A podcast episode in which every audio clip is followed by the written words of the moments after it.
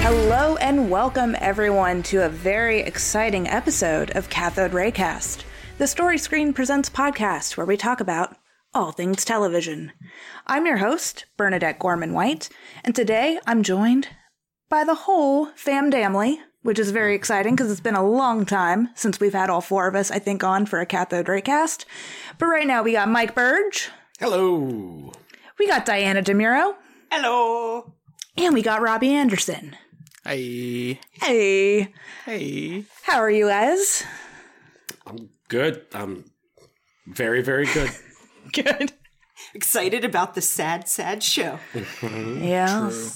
Yes. So, listeners, obviously you clicked on the link, so thank you very much for already tuning in. We love that. We're glad you're here. Obviously, you know we're here to talk about HBO's The Last of Us, the adaptation of the very popular video game. If you've never joined us for a Cathode Ray Cast before, we do not have a spoiler-free section. So we are going to kind of just get into the meat and potatoes of the show itself. Mm. So if you haven't seen the show, go and do that because it's very good. But we are going to get into spoilers. However, we are going to refrain from getting into The Last of Us 2, the video game, spoilers from that. We'll do some speculations about maybe where we think the show is going, but we definitely don't want to get into the nitty-gritty of what's to come. For those on the panel, I'm assuming Robbie and Burdge, who know what is to come. And Diana, I don't think you've played the game, correct? I have not. And Nor have I. I've read snippets, but I'm not going to refer to them. Oh, she coming. Oh, she coming. Oh, she coming. Don't you worry. She coming. She coming. But yeah, so we'll just go ahead and get into it. We have, I think, a very exciting conversation to be had today on this podcast. Plenty of stuff to talk about between character development, the pacing of the show, all of that good stuff. But I think the general consensus is this show's great, right? Well, I believe the proper term is it fucks. Yes, that's true. It fucks. Does a great. Remember weeks ago, just when you had that great Nick Swardson episode and we were all just talking about how great that was and it just kept getting better and better. Are you talking about Nick Offerman? Nick Offerman. Nick Swardson. Wait. Nick Swardson is Offerman. Not him. That'd be a very different episode. Ron Swanson is getting in my head and I think I mixed those guys up. I remember like when like that was just the talk of the town and then it was like, oh, this one's also really sad. Oh, and this one's also really sad. Oh, and this one's also really sad. Oh, for sure. Yeah. I thought it was super bold because I'm unfamiliar with the video game. And super bold, I love it when a show is introducing you to characters and then episode 3, they're like, never mind, let's talk about this story for a little bit. Mm-hmm. Very cool. Yeah, we had just late to the game watched both seasons of White Lotus. So we were like, yeah! Because that was just exciting to have. Was it Murray Bartlett? Murray Bartlett. I get his name right, but I don't get Nick Offerman. Armand. I don't know, man. I think I got to retire. Yeah. Okay. Not many Murrays in the business, though. No, so, man. I mean, plenty of Nicks. Yeah. You know. True. Easy to be done. So, yeah, when it comes to the casting of this, did you guys have fan casts for Joel before it was announced that Pedro Pascal was going to be cast? Or did he, like, fit it to a T? I feel like Pedro Pascal, I mean, once they said him, it was just like, oh yeah, duh, that's perfect. But I think recently there was an article circulating around, but we actually knew the rumors even before Pedro got casted that Mahershala Ali was like in talks to do it.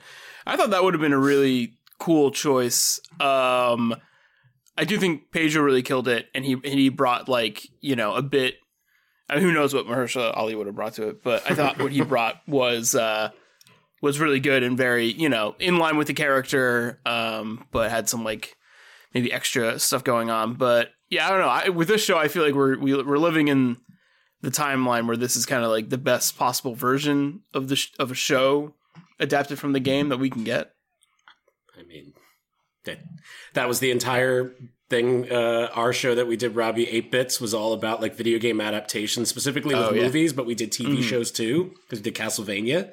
Yeah. And it was our I think we agreed that Tomb Raider was the best like adaptation like movie that we had covered.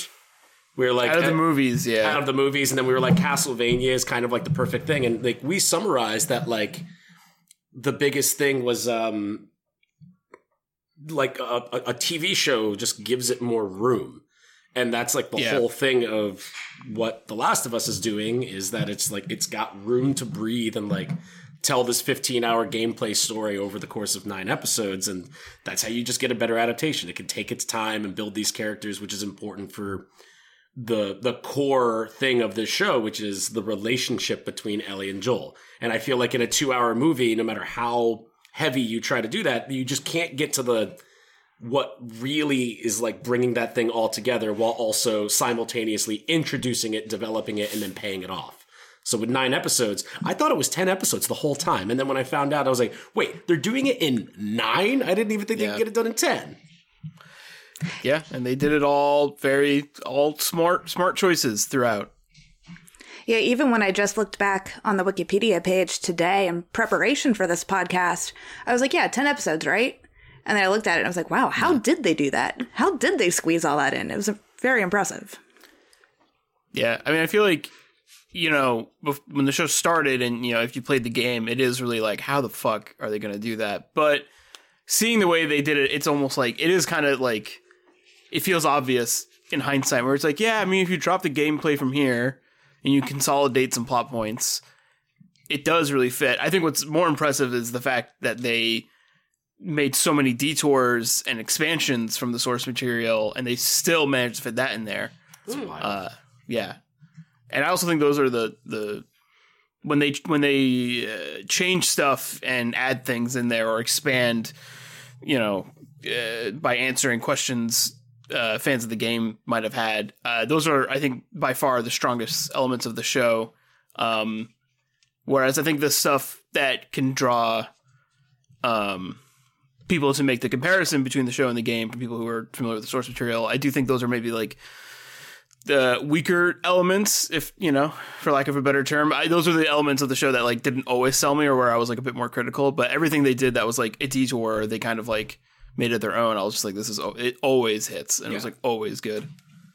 It's different. You want it to be a little different. Like that's I mean, there's like scenes in the show that are just like pretty much word for word, shot for shot, exactly beat for beat, like what it is in the game for long periods of time.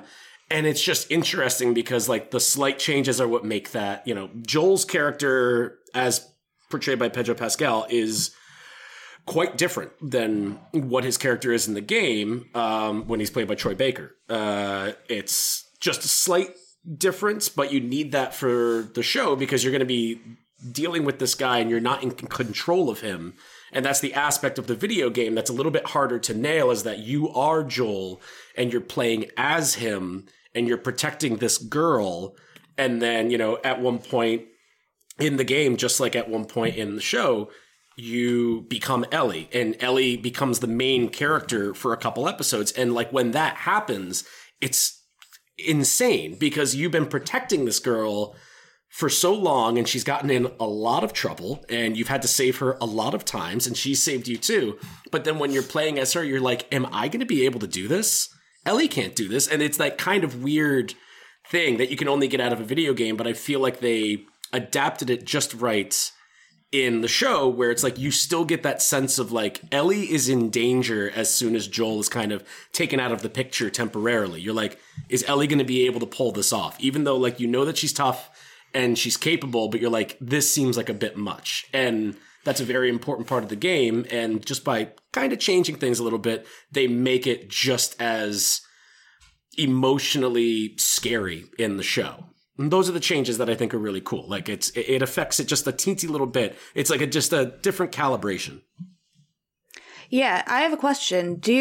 In the game, is it first person? Like you're looking out through the eyes and you're only seeing like the hands of the character you're controlling? No, or is it third person, over the shoulder? Yeah. Got it. It's similar. The game is inspired by, like, if you've ever played like Resident Evil 4.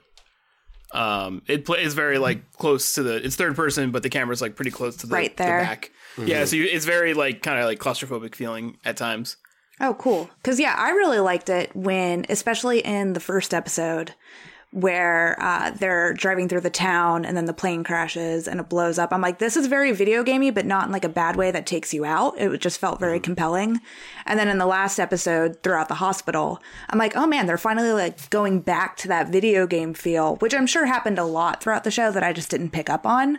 But like those two bookend episodes, the first and the last, definitely went back to like, oh yeah, remember you're watching a video game adaptation. But I thought it was really cool. I thought it was neat. The game's very cinematic, so they had that kind of going for them. I mean, that opening scene with the plane crash and everything like that is pretty much, again, like shot for shot. From the game. Like, once they get in the car, that's like... And it's thrilling to see that, because, like, that's something... I've played the game a couple times. Like, I kind of... And that opening is just so important to the story and is so much fun to play. And it's fun because, like, when you first start the game, you play as Sarah. You're Sarah. You wake up in bed in the middle of the night and you're like, where's my dad? And you walk around as Sarah. And she's wearing the exact same shirt, which is cool. Just because it's like it's just the shirt that Sarah's wearing. And it's right there. Is that right from the beginning of the game that you're Sarah? Yeah. Ah. Wow. Yeah, you start as Sarah and then... There's like a cutscene where Sarah and Joel are having like the birthday moment where he gets the watch. Yeah, like that's like the watch and the cake. The opening of the game, and then like, you know, you fall asleep and then you wake up and you're in control of Sarah. But you know the stuff. What's cool about what the show does that again is a change that I think really helps it is that they had that moment with the scientists at the beginning, like the quote unquote flashback, kind of explaining what cordyceps are and what the worst case scenario of what a fungal outbreak would look like. And then all this stuff with Sarah, kind of the day before the in-game events happen and you're following Sarah, like that's all in the show. But then again, that's like, it's cool because it's adapting that moment where you play as Sarah. Yeah. But instead of like, just following her, you just, kind of make her the narrative focal point in the beginning. And, they flesh out the neighbor characters and stuff like that. Stuff that like is in the game. Like, you do talk about like, oh, the neighbor's sick. I don't know. But they just like, really expand it where it's like, oh, it's like the grandma's sick and they're making these cookies, and then the show kind of like alludes to the fact like that's how the virus got here is because like the food was contaminated, which like the game doesn't really give much of a reason. So yeah, the game, I feel like the show just like kind of like it offers a lot of like answers, even down to like the last episode of stuff where it's like, you don't know anything about, not to jump ahead, but like Ellie's mom, like that's not really... You know her name. You know she has a relationship with Marlene. That's it. Mm-hmm. And then they added that scene in the show, and it's like again like one of the best scenes in the show, and like is a great like addition to the lore of the world. Yeah, I don't know much about it, but do you guys know if there was pressure to add those scenes to answer the questions in like tandem with the video game, or do you think they added that completely independently of like questions that people had with the video game and added it just to flesh out the story for the show? Or do you think it's like kind of a mix? For the mom, I definitely listened to a podcast where they interviewed the showrunner, Neil Druckmann. And it's the Prestige TV podcast, and it's on the, I guess, the Ringer. And they said like they were actually going to do another game about the mom and like the events leading up to her birth, and then I wish they did. They sort of, I don't know what happened at the time that it didn't happen. So when he was speaking with the showrunner, the showrunner was kind of like, you got anything that you didn't do that you want to do, or like that you fleshed out? And he had like 2 or 3 things that he presented to him, and he was like, those got to be on the show. So it was kind of interesting. So he like didn't do all of it because he said he still kind of hopes that they'll do a separate game, but he took some of that material for the mom. And Robbie, remember when that first trailer for Part 2 came out, which I won't be specific about, And everybody, we thought that everybody, was a flashback. Everybody thought that was Ellie's mom, like, because that was like the rumor on the street is like that's what it was going to be. But that goes to show like how little we knew. Yeah, because part two was, you know, like, it was like they're completely different characters. For, yeah, we were wrong. Obvious reasons. Eventually, we all found out. Yeah, I feel like there wasn't necessarily. I mean, I don't know, but I feel like kind of what Dee was saying. It's like there probably wasn't necessarily like pressure put on Neil to like answer questions, but they had to, you know, they've sat, much like the people who've played the game, like we've sat with these questions for like 10 years and like theorized and developed questions where I'm sure he was just like, well, I know. But I also think, you know, once he collaborated with Craig Mazin or Mazin, I feel like a lot of those additions are Craig. Like I feel like they're in line with like his stuff style. Be a showrunner who knows how to, like, if you're going to make this the 3 seasons that we're planning on it being for right now, you're going to have to tighten some stuff up in this first one to be able to make it so that the world can kind of build off of that. It's the literal reason why it's called world building. It's like we need to believe the rules of this show so that we understand what the stakes are. In a video game, the stakes are don't die. In the show, you're kind of like, well, they're not just going to kill Pedro Pascal in like the 2nd episode. Like, so the danger has to come from the rules. And I think that's also slightly why they changed an aspect of the game, which I was very upset about when I first heard, as a lot of fans of the game were, but then completely makes sense and is pulled off so well in the show, which is how you get infected. In the game, it's spores. And sometimes you have to walk through areas and put on a gas mask, unless you're Ellie, of course, because Ellie doesn't need to wear the gas mask because she cannot be infected. She is immune. And they turned it into more like these kind of tendrils kind of coming out of the mouth. Bit. You gotta get bit. Yeah, it's like contact. Blood contact. Yeah. But then there's also the idea of like the tendril, like, things, and if you step up at the hive mind stuff, which like makes sense for like a fungus, and also makes it kind of scarier in that sense, because that's all brand new to the show. That was not in the game. That was very cool, actually. It is cool. Yeah. I do wish like we didn't just see it in like Stranger Things season 4, like that idea, because I was a little like, oh, it's this again. But it does, like, I mean, Last of Us predates Stranger Things, so it's just like, well, it kind of, it's like it's a weird, like, the thing's been around long enough to be inspired by other things by the time we like get the adaptation, which is kind of fun to see. Well, yeah, it was just kind of like with cordyceps as well. It just sucks that Legion came out when it came out and it was so good, and then I've watched it so many times because there's a whole scene where they talk about cordyceps and ants and basically the opening of the show. I was like, oh, cool. It's like, because the show is also probably inspired by the game. You know? Remember Legion? Good show. It was great. Good show. Yum yum yum yum yum. Yeah. Delicious. That's back when they used to make weird Marvel stuff. Yeah. No, next James Bond. It's gonna happen.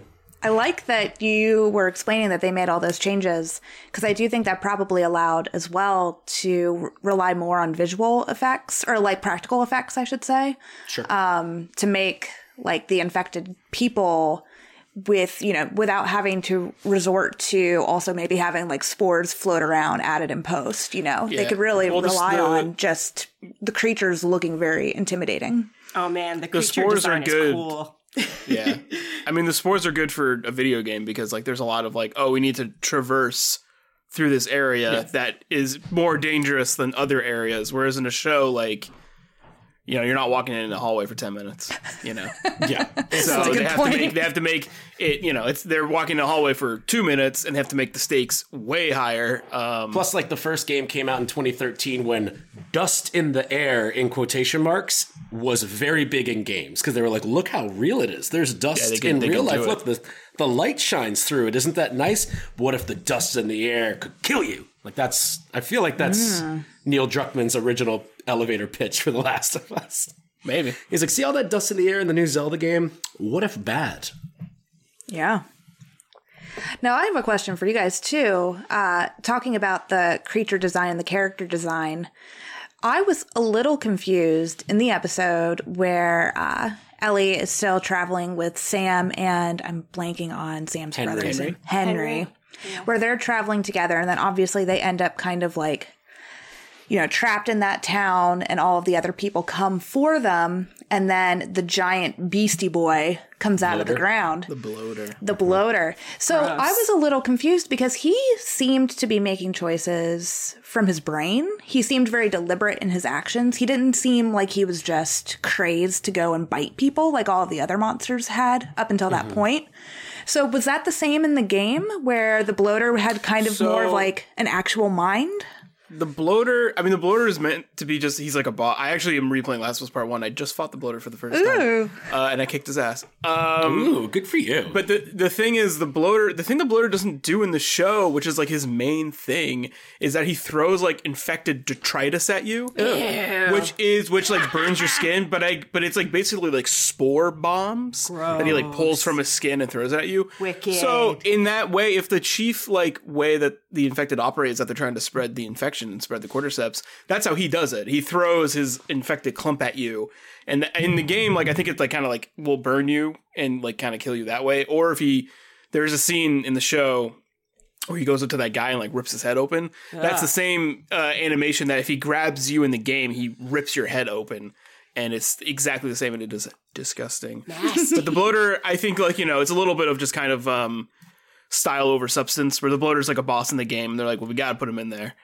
And and he is very true to the game, but not kind of true to the logic that the show is presenting of cordyceps. Yeah. So there's a little bit of like dissonance there. Yeah. The cordyceps kind of, they bump into some tricky stuff when they're trying to like explore these changes that they've made in the show, which I think is why, you know, I'm going to say it, there's not a whole lot of them in the show because they're just kind of like, that's not the point.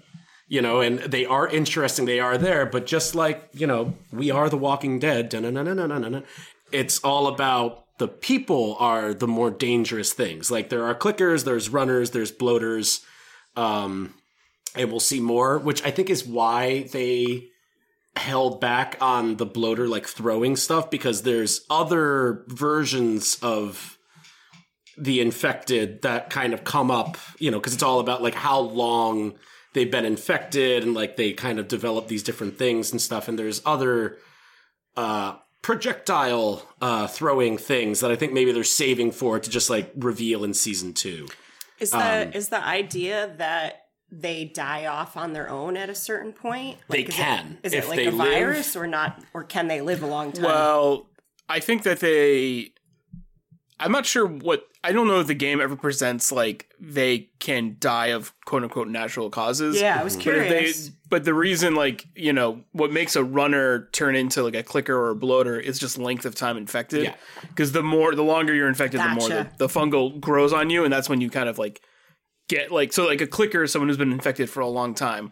A bloater, presumably, is someone who's been infected day one and has survived this long. Yeah. Whoa. But I'm not sure if, like, you know, do they live indefinitely until killed? In the show, there's that scene where Ellie bumps into, you know, an infected that has obviously been stuck under some rubble for quite some time, but he's still kind of in runner mode, but is like, you know, kind of changing in the head, and we don't know how long he's been there, but he's quote unquote alive, like he's still active. So I would imagine like the infection kind of keeps them alive without the necessity for like water and food, or like and organ stuff like function. That. Yeah, like it's just like he's still just there, just like that.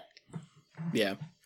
Yeah, I had to keep reminding myself that in this world, that if you died, it doesn't mean you automatically become infected. Right. I had to keep reminding myself, like, those aren't the rules in this show. No, it's still mostly zombie rules. Right. And that's true to the game too. Yeah. Because I know in other zombie lore, it's like, whatever happens, like if you die, you become a zombie, and then you have to like make the hard choice of like, this person just died and now I have to like, you know, shoot them in the head or whatever. But this one I was like, oh, humans can still just die and still just be humans. That's kind of nice. Right. Mm-hmm. Yeah. So does anyone have any favorite episodes that they would like to really dig into? Because 9 episodes is not a long season by any means, but there were some really, really great episodes that we can maybe dig a little deeper into why you liked them or why they stood out to you. I think the 3 is probably the... I mean...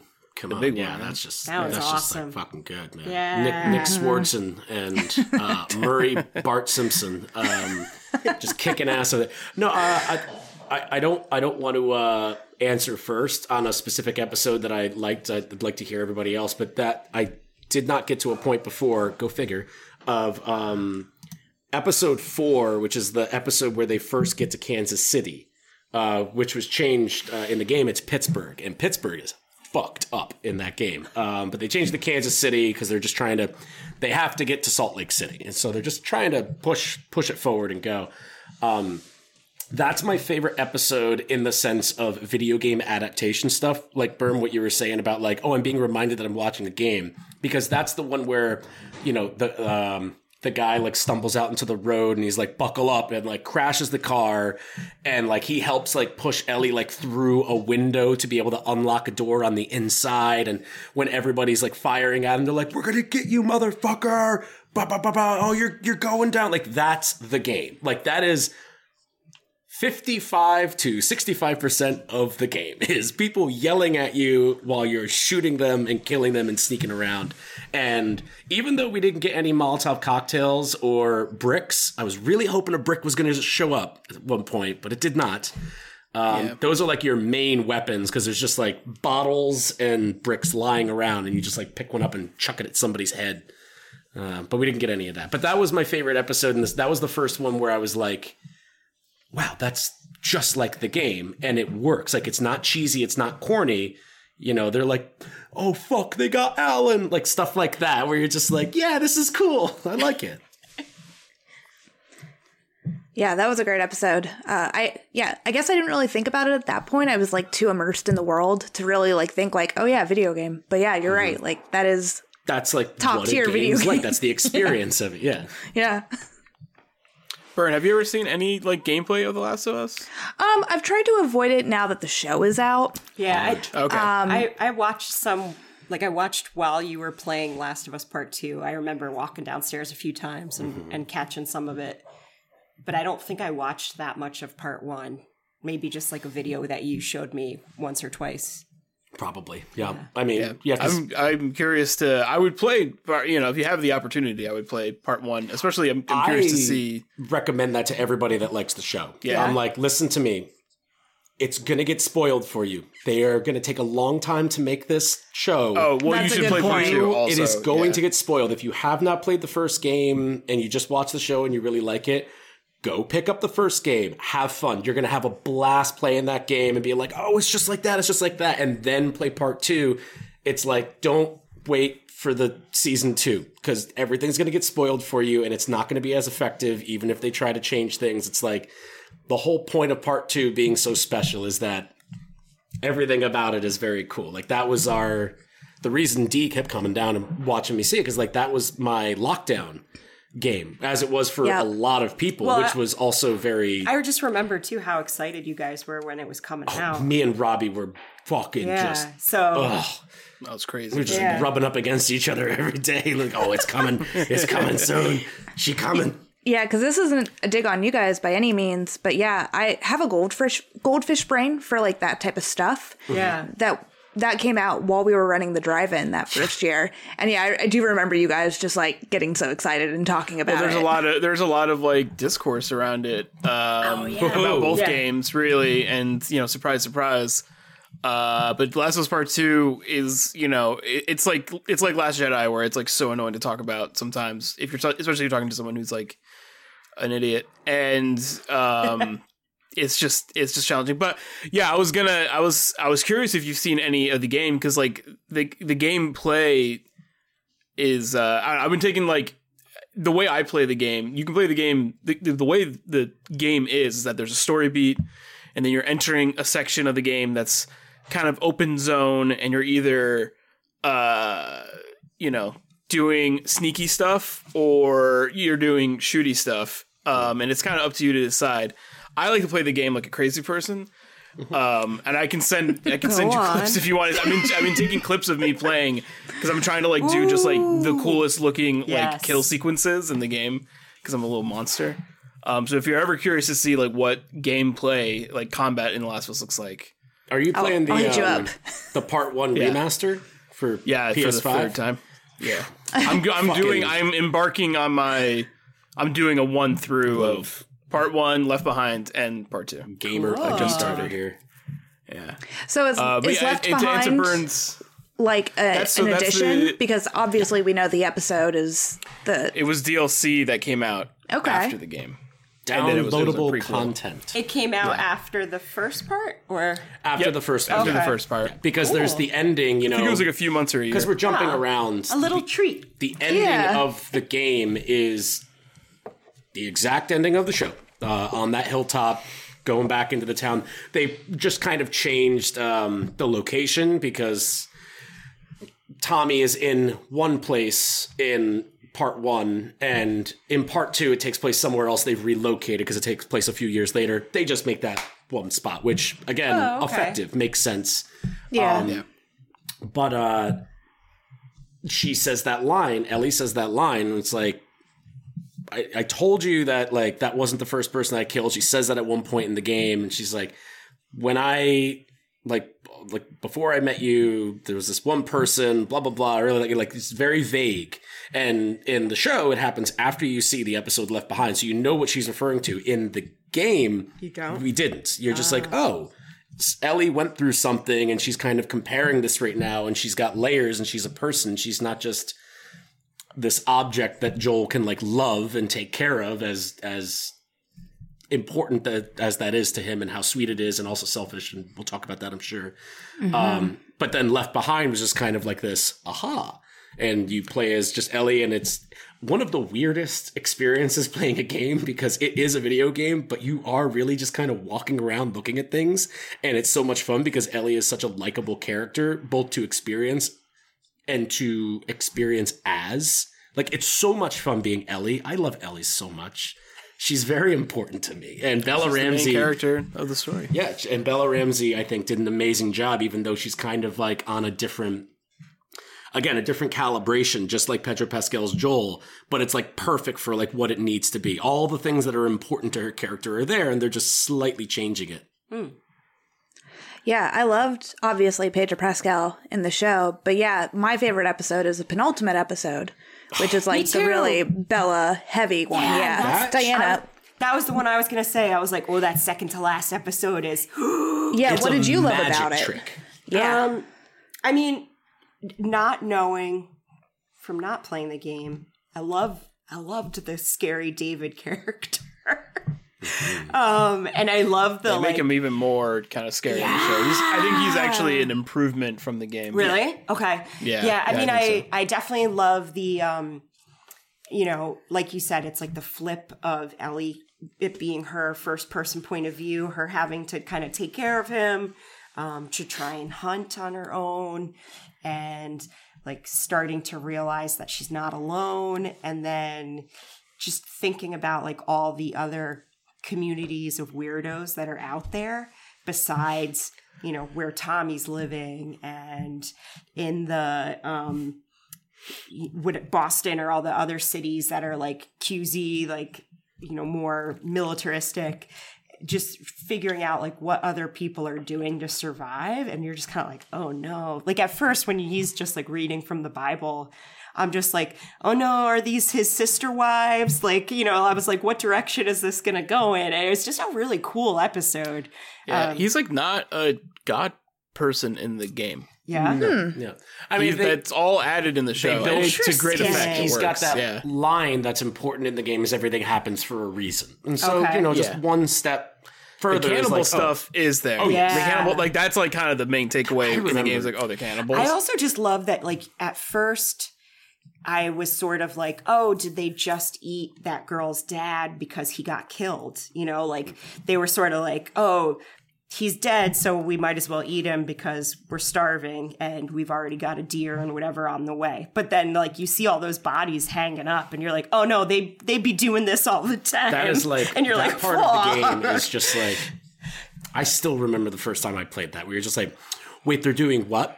And you're just like, oh, yeah, of course. And it's like there's also like a very similar earlier issue of the Walking Dead comic that's a lot like that, too, where it's like slowly revealed to you that these people that you've been spending time talking to, you as like the reader, like kind of embodying the protagonist, you're like, oh wait, what? You're what? Oh no. And it's just like a lot of fun. And there is like this kind of that part of the game is so intense and there's so much in it. That was one of the things when I realized that there was only 2 episodes left, that not only did they need to get through the quote unquote winter storyline, but that they also had to end the game. And I was like, there's no fucking way that they can do that. And episode 8 is a magic trick in putting everything that is important from that 4-hour-ish like storyline in the game and putting that into like 52 minutes. It's, you take everything that's important, speed it up where it needs to be sped up, slow it down where it needs to be slowed down, and just go and change it. You know, like one of the best changes in the show from the game is in that episode is when she's destroying David, and it's amazing in the game and it's amazing in the show. And both Ashley Johnson from the game and Bella Ramsey just destroy that scene because it's so important to who Ellie is as a character and who she's going to be moving forward. In the game, Joel pulls her off and stops her. He's like, it's okay, it's okay. Oh, I didn't know that. And that's crazy. In the show, obviously, she keeps going, and she stops herself. She finishes. Mm-hmm. She completes what she's doing and chooses to walk away. And there's like, you know, a big part of the discussion around the first game and right now the discussion around the show as everybody's being introduced to the debates and arguments that me and Robbie have been having for 10 years about the nature of consent, which is a very big theme of the third act of that game of just, and I feel like that is the fact that you end the penultimate episode with this major change from the game, whose big conversation was all about consent and, belief in yourself and belief in your actions and stuff like that, by making that, again, small little change, just does wonders for the performance too. Yeah. What I really liked about that episode was that in Left Behind, of course, you were seeing her suffer like some really heavy trauma. Yeah. Obviously Ellie has only been alive since this has happened. Like she's never really known like a quote unquote normal world. Right. But what happens in Left Behind is tragic, but it's just kind of like an elevated, amped up experience that all humans have pre, you know, cordyceps pandemic or during the cordyceps pandemic. Is just like she fell in love. She lost her love in a very horrifying way, but there's really nothing you can really be mad at in the course of that episode because the cordyceps guy was just doing what he was trying to do. They were in the wrong time at the wrong place. It was just tragic. What happened was tragic. And of course what she had to do is awful.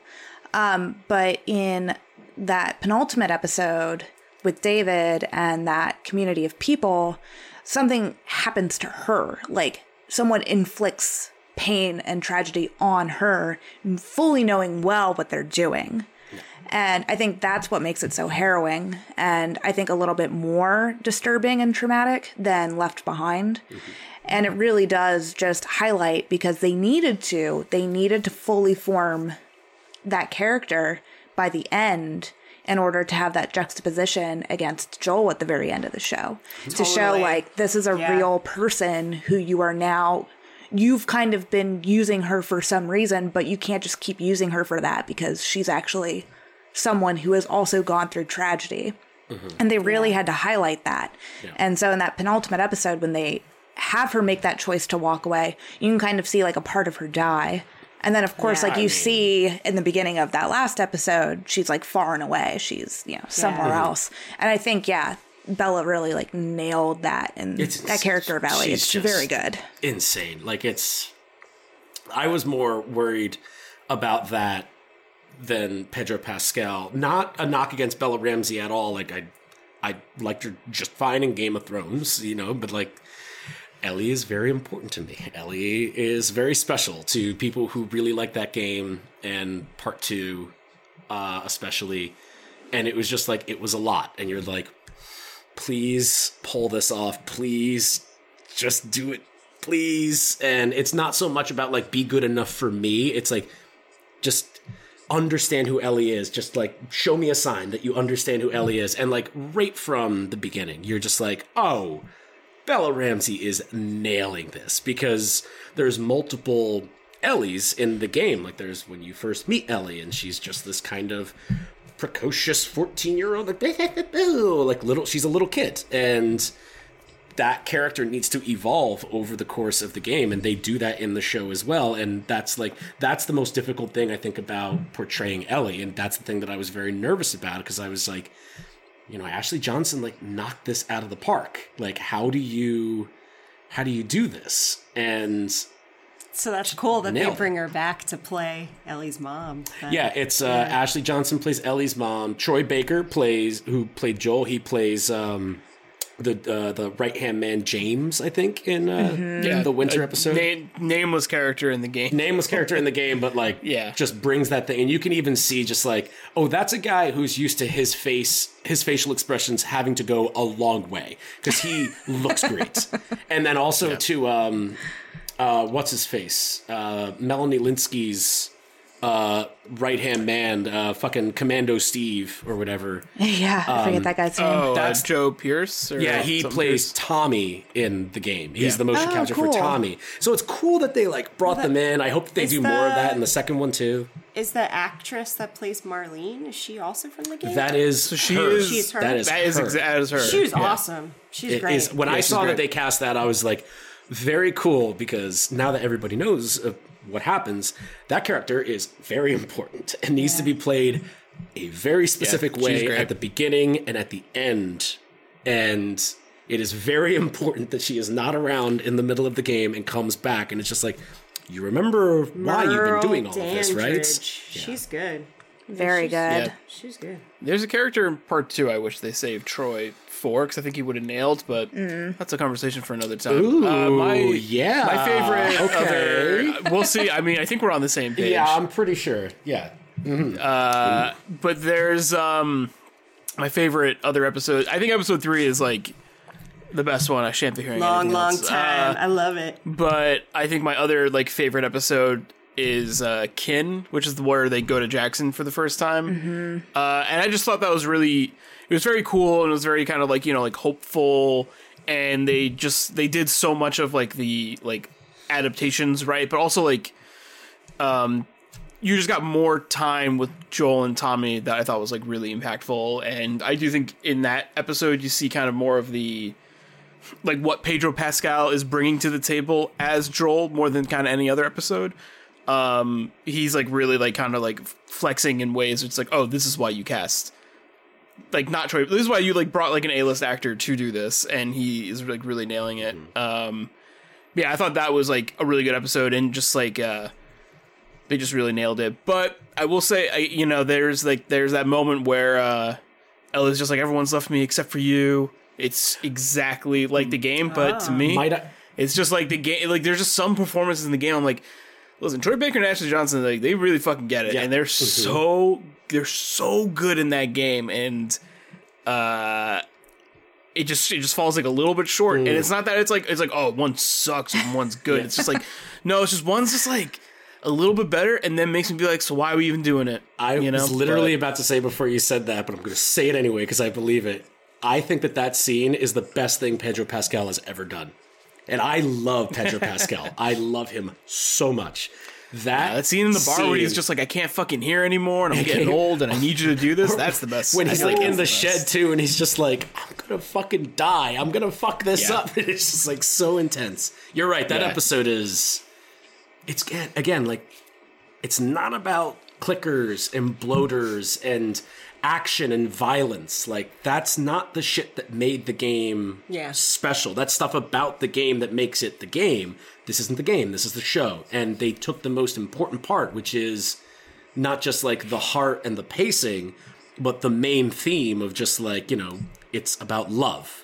Yeah. And it maintained that. Like, every episode is based around love and what we do for love, who we choose to love, how we choose to love, when we choose to love. Like, or like it's how you use it to justify your actions. I mean, that's the whole ending is, you know, that's Neil Druckmann famously has that great line that got me more excited about part two than anything I've ever been excited about in my life, where he was like, if part one was about love, part two is about hate. And the way that they delve into love and like the dangers of love and like how complex it is, which I think is why Neil Druckmann and Craig Mazin hit it off so well. Is like Craig Mazin also has all these amazing quotes about talking about the development of it, where you're just like, this guy, this Chernobyl guy, he fucking gets Last of Us. He's one of us. He gets what's special about it. And that's the stuff in the show that really shines the most for me. And it's episodes like Kin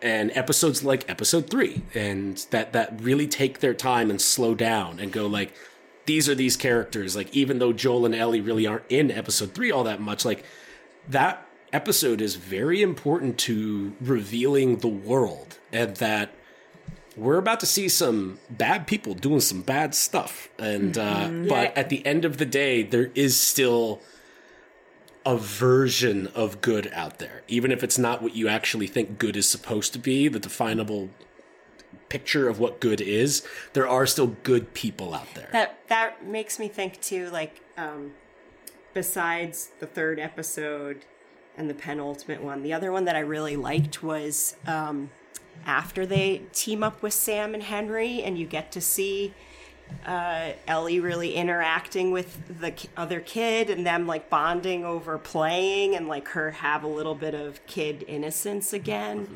And then what has to happen as soon as he's changed and his brother is like, oh, I'm going to have to kill him, my brother. You know, like it's just, it sort of reinforces that whole argument like that he was sort of like, oh, you know, Pedro Pascal's character is like, oh, I understand why you did what you did, but then you have Henry being like, no, I'm still the bad guy. I still did bad things. I just did it for my brother. You know what I mean? It's like, he's sort of like, no, I know I'm bad. Like, he's sort of like, you can't totally give me a pass. Like, so it's just a really interesting way to look at it where you're like, you sympathize with those characters because they're protecting somebody, but then you're also like, I mean, they're not good. Maybe they're not good. Like, but I still like them. Oh no. You know, like Henry and Joel are both in the game and in the show mirrors of each other. They're doing the exact same thing. The only difference is that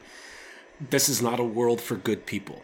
No, this is, they can't last. They can't make the decisions. They can't make the hard decisions. And that's kind of like one of the first big like inclinations of just like, is this guy Joel on the level? What's going on here? And, you know, ultimately the ending of the game and the show is kind of revealing to you that like, Joel's not a really good guy. Like he's had to do a lot of things. He's very like, gray. He's very, you know, He's not a bad guy. Mm-hmm. He's maybe a bad person, but again, like that's what love is. Like love blinds you to those things, and it's just like that's the final line of the game and the final line of the show. That's what those two syllables are all about. Is Ellie deciding to believe or actually believing? You know, like that was like the big thing. Is like waiting for part two. Is just like what did that ending mean? Like what's going on behind Ellie's eyes? Hmm. Yeah, I think with Henry, and maybe I think he was a good person who had to do bad things, but it was enough that it started to cloud his own judgment on himself. Yeah. And that really great juxtaposition with the Melanie Lynskey character, who also I think is a relatively good person, but who has kind of like started to toe that line of like doing one more bad thing and then another bad thing.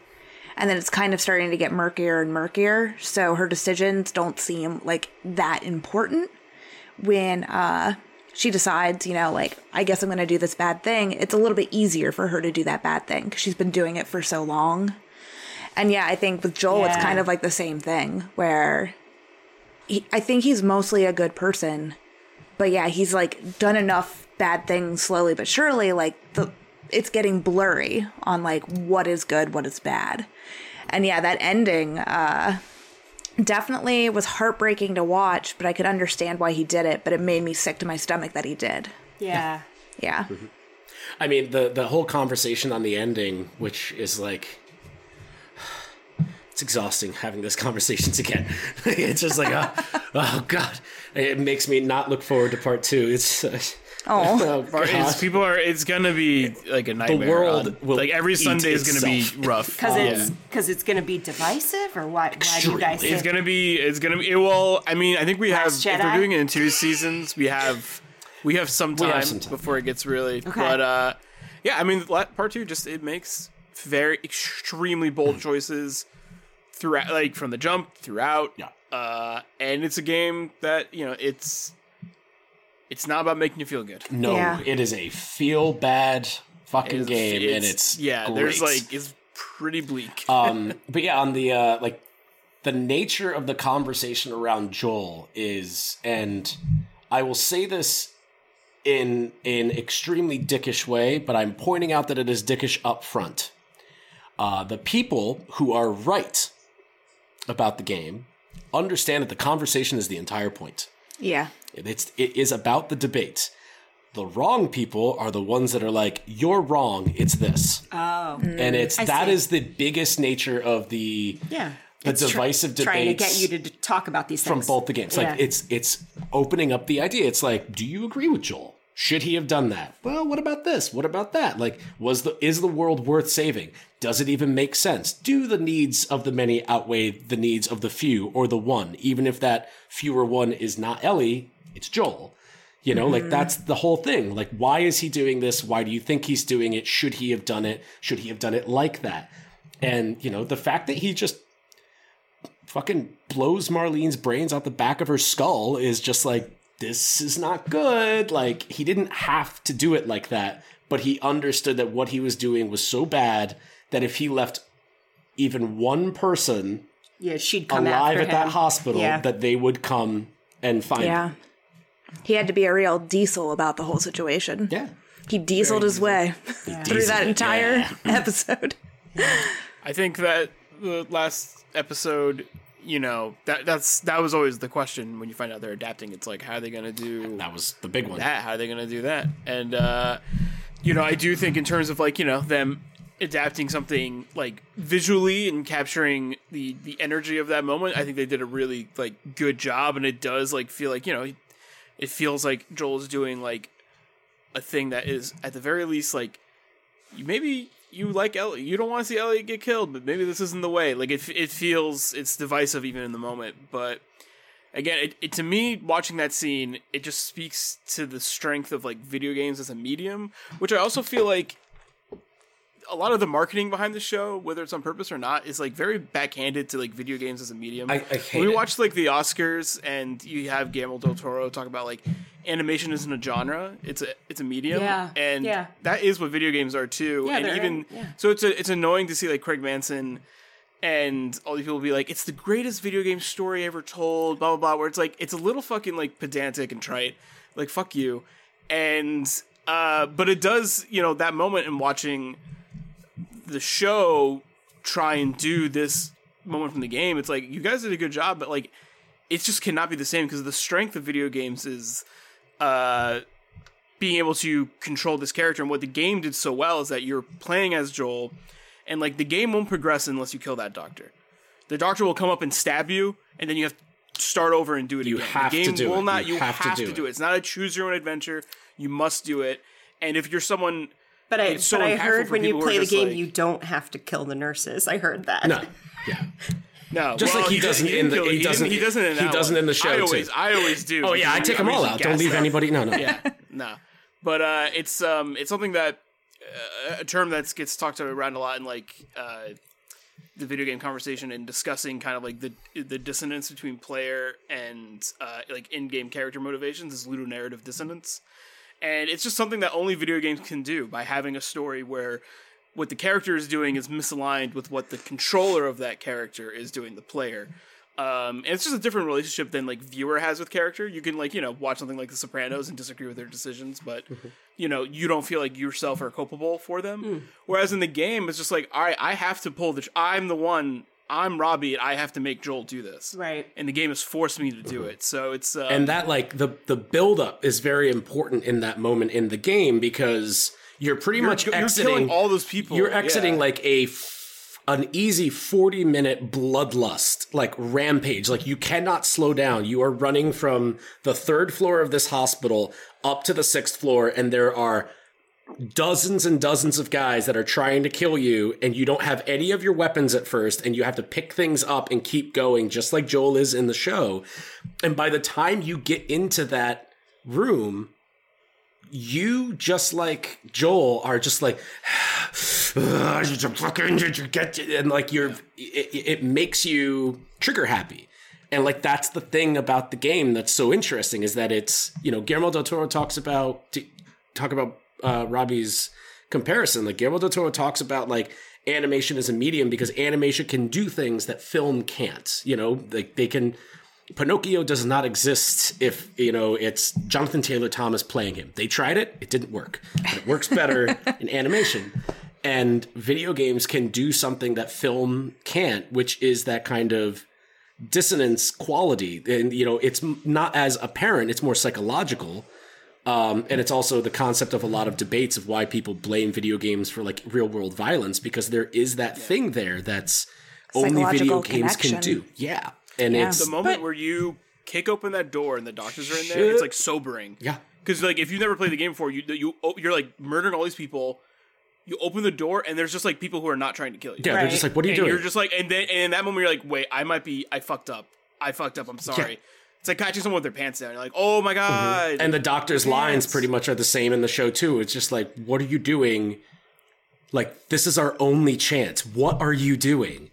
And then you just like shoot him, and same thing. The nurse are just like, you fucking monster. Like that's my favorite thing, is like the nurse calls him a fucking monster. And I love too when David in the winter chapter refers to him as a crazy man with a little girl. Cause like that's who Joel is to outside forces, to people that don't like him, that aren't playing as him. Like he's this crazy man that's running across the country, murdering all these people with this little girl in tow. Right, but then the power of the storytelling is that it's forcing you to build empathy with somebody that you could easily dismiss as being a crazy person dragging a little girl around. So I think that that's cool. Yeah. It's just, Yeah, I would have never known it until this conversation that maybe the show failed a little bit in making you really understand that these people, the Fireflies and Marlene in particular, who knew about Ellie as a baby and didn't really have a concept of what maybe she could be until she gets bit. Yes. And you see that at the beginning of the show. And then Marlene and her team do know, like, oh my gosh, she might be the one we've been waiting for. Right. But I don't know if that really came across as well in the show, maybe, now that you guys are just talking about it, that these doctors are like, oh, we've been waiting for this, and here she is, and now you're getting rid of her for us. They're using her. They're using her for sure, but they have probably been kind of like waiting for maybe this like messiah ever since the outbreak ever happened. Well, yeah, and everyone has, right? Sure. Really given up hope. Yeah. It is interesting. You know, we haven't even talked about, like, do you guys think it would have worked? I mean, that's the big question. I love the juxtaposition of like Marlene and them. They should have asked Ellie, because I feel like if they had, she probably actually would have volunteered. I feel like all of the buildup is like her saying like, there's no halfway, we got to finish this. And then there's that argument, like, would she have gone through with it if she knew she was going to die? I kind of think she would have, but she doesn't get offered the choice. And then Joel takes that away from her anyway. Yeah. So it's kind of fucked up either way. Like saving her is just as messed up. It's an amazing fucking Rubik's Cube of things to talk about. There's no right. There's no right and wrong. There's no easy decision to be made. There's no right decision. There's no wrong one. It's all about, well, what happened, which is what fucking Joel is thinking about when he's driving that car. And you can tell that he's just like, sure. There's no going back. Like, it's once he's done that, it's that's the big decision to be made in the parking garage with Marlene. Like, that is the decision to make right now. She's offering to like let him go figure this out, and whether he believes her or not is neither here nor there. Like, that is his last opportunity, even after murdering all of these people in the hospital. Like, that's his last chance. Like, wait, am I really thinking about this? And he's just like completely blind to it. He's extremely selfish, in my opinion. And he has kind of just like committed to it, but he knows that it wasn't maybe the best thing to do. And that's something that continues, of course. Yeah, I think the show did a good job. And also, like, it's what makes the discourse like so annoying is that I feel like on this panel, people were just like, maybe Joel, not so good of a guy. Right. But going forward and for the next 10 years, people are just like, Joel, best guy. Best guy in the world, best guy. Best video game character ever. What he did is right. Yeah, he is like, he's like a really good dude. And that's kind of like where the, that's like, I feel like that's like the seed of the discourse is like, that's where it's like, oh, well, like, no, Joel's like, he did the right thing. It's the Luke Skywalker and shit all over again. It's just like, yeah. No, Luke Skywalker is like the coolest guy in the world. And he's like a badass and he's like the greatest Jedi that ever existed. It's like, no, it's like he's a crybaby. Have you watched those? He's no, I was going to Taji Station to pick up some power converters. Yeah. But anyway. Just like another like Rick and Morty conversation where like people who love Rick. And it's like, I don't think you get the point of this show. Yeah. I think it makes it that much more painful in that last episode when he starts talking about Sarah and like they're going on, you know, saying like, oh, I think she would have liked you because you're funny. And he's kind of comparing them. And you're sort of like, oh no, stop. Just stop. And he's also making it worse because he's saying like, not that you're the same. Like he says it multiple times. Like, or not that you don't have a great smile. Yeah. It's like he realizes what he's saying, but he's like. You're cringing for him. I like Joel. Yeah. I do. He's not a good person, but I really like him and understand well, he's not real, him. So you can. That's like, very true. He's a fake guy. You could like him all you want. I mean, like if a real person like went around and just murdered a bunch of people and it was the end of the world. You shouldn't like that. I wouldn't like him either. No. Yeah, I don't like Charles Manson. It's a controversial take. I don't like him that much. No. Okay.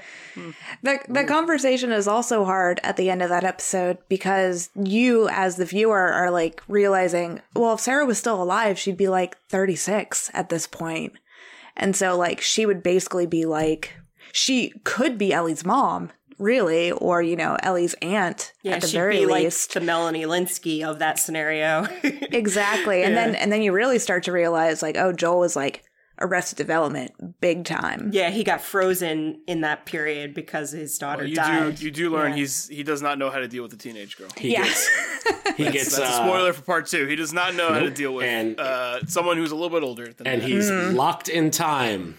His watch. He's always stuck right there. Aw. Mm-hmm. Symbolism. Gotta love it. Cool. Yeah, I think I think the show is an overwhelming success, not just for the normies, but also people who like enjoyed the game. I think if you played the game and didn't like the show, I'm just like, I almost don't think you like the game that much. But I do think it's, you know, if I were to compare the two as like just someone who has like, you know, an avid video game player and someone who loves this game and also, you know, maybe has just kind of like, I'm a bit more like plugged into just like games as a medium than other people who are not. For me, I prefer the game, you know, and it's for those reasons. That makes sense. And I am also, to the same token, very into shows and movies and stuff. And I'm like, the show is good. The show's good. It's a good hour of TV every fucking Sunday. But I just think, you know, my big question when they announce this is just like, well, how do they capture what made the game special even in like an HBO like super show? And it's just like, well, I mean, like they did, and they got like, you know, like I was talking to my friend's parents the other day and they like got this, they like understood exactly what the show was about, and they're like, you know, boomers, and it's like, okay, like like it is, but like, you know, they never in 1,000 years would have played that fucking game. That's true. Ever. So it's cool that it like, you know, the things that make the game special thematically and otherwise like are resonant with people who don't, you know, pick up the sticks, you know what I mean? Like that is cool, and I'm very grateful for that. And and it's cool, but I hope they change their tune with the marketing really fucking pissed me off. Like I hope they change their tune with that shit. Yeah, It's super condescending. Like, also, there's like a lot of video games that tell great stories. That is the entire fucking. Are better than the last. That's the entire point of 8-Bits. Like, we were just like, this is not true. This like myth that like there are no good ones. It's like, no, it's just like some of them aren't good just because they're not good movies, and some of them aren't good because they're not good adaptations. Because why the fuck would you make a Super Mario Brothers movie? Stop! It's just there's a no shitty, fucking story. It's just like a shitty metric. I think I kind of just like, you know, missed it because I stayed away from the marketing because I was afraid stuff would get spoiled for me, so I didn't really seek anything out.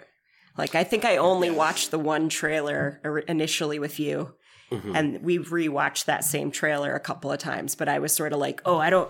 Since I didn't play the game, I mean, it's, you know, it's like I kind of backed out of that. It's interesting like, to hear you guys talk about that part of it because I didn't really know that it had sort of that build up or feedback.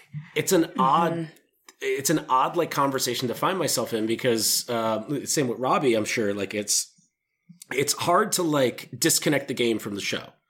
So if the show doesn't express something legitimately enough for anybody who's not familiar with the game to understand it. As like a critic, I might be able to clock in on that, but like as someone who like deeply loves these characters, like it's very hard for me to not, you know, connect the dots where the show might actually not be doing it. You know, like Byrne, when you were talking about the bloater and stuff like that, like I didn't even think about that. Like where it's like, oh, that thing's acting a lot different than everything else because it's acting like how it acts in the game, which is much more cinematic and threatening because like Robbie said, like it's a boss. Like when that thing shows up, it's like progress to the next level by beating this bloater, you know, kind of thing. Yeah. And like that never even connected with me because I was just like, yes, the bloater, the thing that I have fought before. Yeah. It's hard to, you know, playing the game and judging the show on its own merit. It's like, it is tough. I can only judge it as adaptation. I can't judge it as just like, how is it as its own thing. Right. Yeah, which is why I am so critical of it as an adaptation, because I'm just like, well, if I'm going to be, you know, making content on it or, you know, just you know, a scholar of storytelling, I'm just like, yeah, I mean, like, it for the most part, like, it's very good. It's very competent. And you could tell, you know, that they put people in charge who, they really do respect the source material, which is cool. And I know Neil Druckmann definitely respects video games, even if like maybe the marketing made it sound otherwise. But yeah, I just think I'm curious to see what they do going forward. And I hope that they go as dark and as bold, because I think that is what they should do. We'll see. Yeah, for sure. I don't play a lot of video games anymore. The one that I probably have played the most that did have adaptations was Tomb Raider. But I do agree with you. It always really bothers me when there's a book and, you know, it's been like a bestseller and it's like, you know, 5 years old or whatever, like a book that does really well. Everyone's kind of like sitting around waiting to see if it gets picked up to be adapted into a movie. And that's kind of a bummer because, yeah, like the medium in which it exists is the medium in which it was created and crafted and kind of was meant to be a part of. And, yeah, it's kind of a bummer when you go to, like, a Barnes & Noble and you see, like, all of these books and all of them are face out and all of them have, like, now a major motion picture. Yeah. Because it does almost, like, imply that, like, oh, this isn't good until it's made into a movie. Or, like this is an important... Yeah, and that's... Yeah. Kind of a bummer. I think some things even can just exist as when they put, their original like, the medium. Actors' faces. Yes, you're like it's the Great Gatsby. Weird. Get Leonardo DiCaprio off the front of this fucking book. God damn it. It's actually funny, too, because I just watched all the Hunger Games movies for no fucking reason at all. Well, because they're all on Netflix. Why not? I just watched them all. And I remember reading those books. And like I had a blast reading those books. I think that they are, you know... not even going to be condescending to, like, YA books, because, like, I don't read a lot of those, so I don't fucking know. I hear they're not very well written most of the time. That's not true. I mean, that's what I've heard. Yeah. I don't believe that, but the Hunger Games books, I think, are just, like, written perfectly. I, like, devoured those 3 books in, like, a week and a half when they were, like, recommended to me. And watching those movies, I was just like, man, those books are really good. But, like, the adaptation... can't take that away.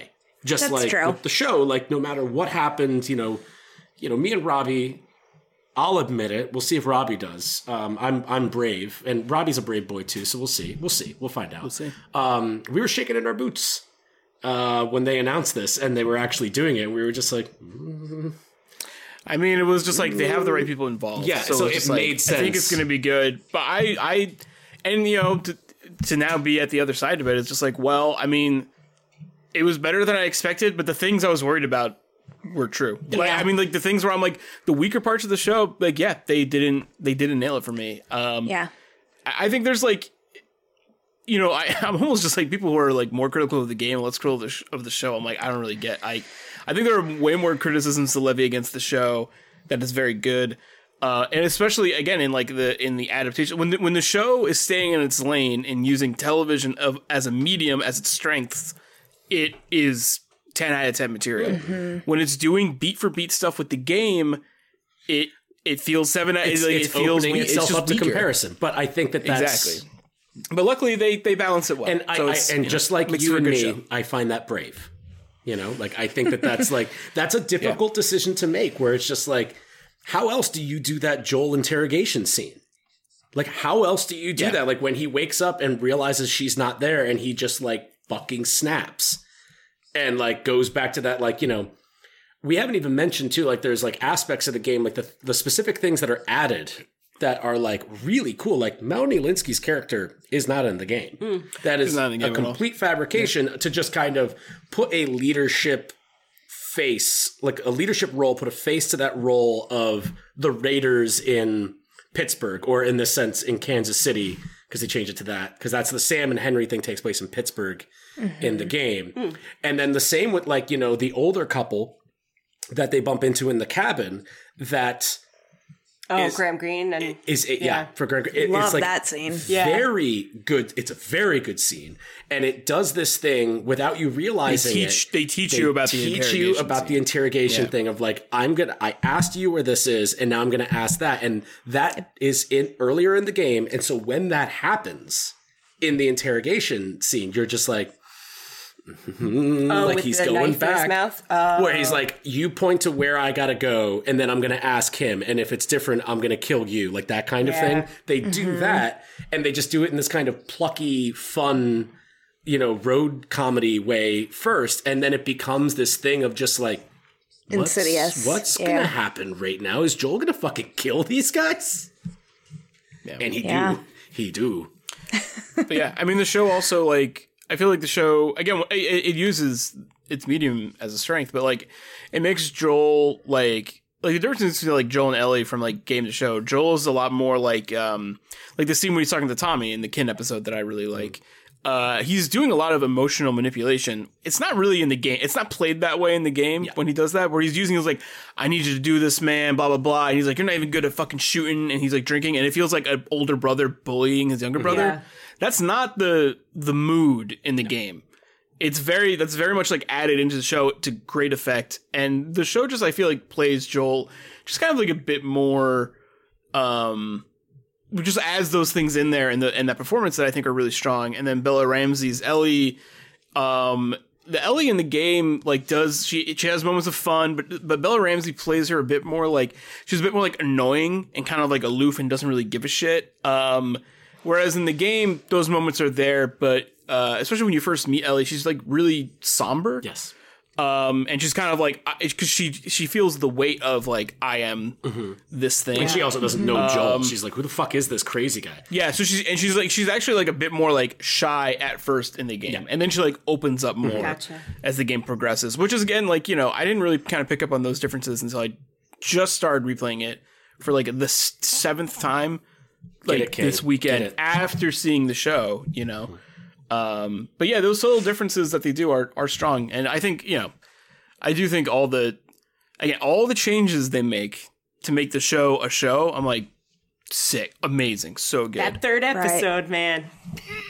It's great. So good. Yeah. And they don't, there's none of, I mean, like, Bill is, there's they allude to him. Story. It's extremely different. Yeah. That's what I've heard.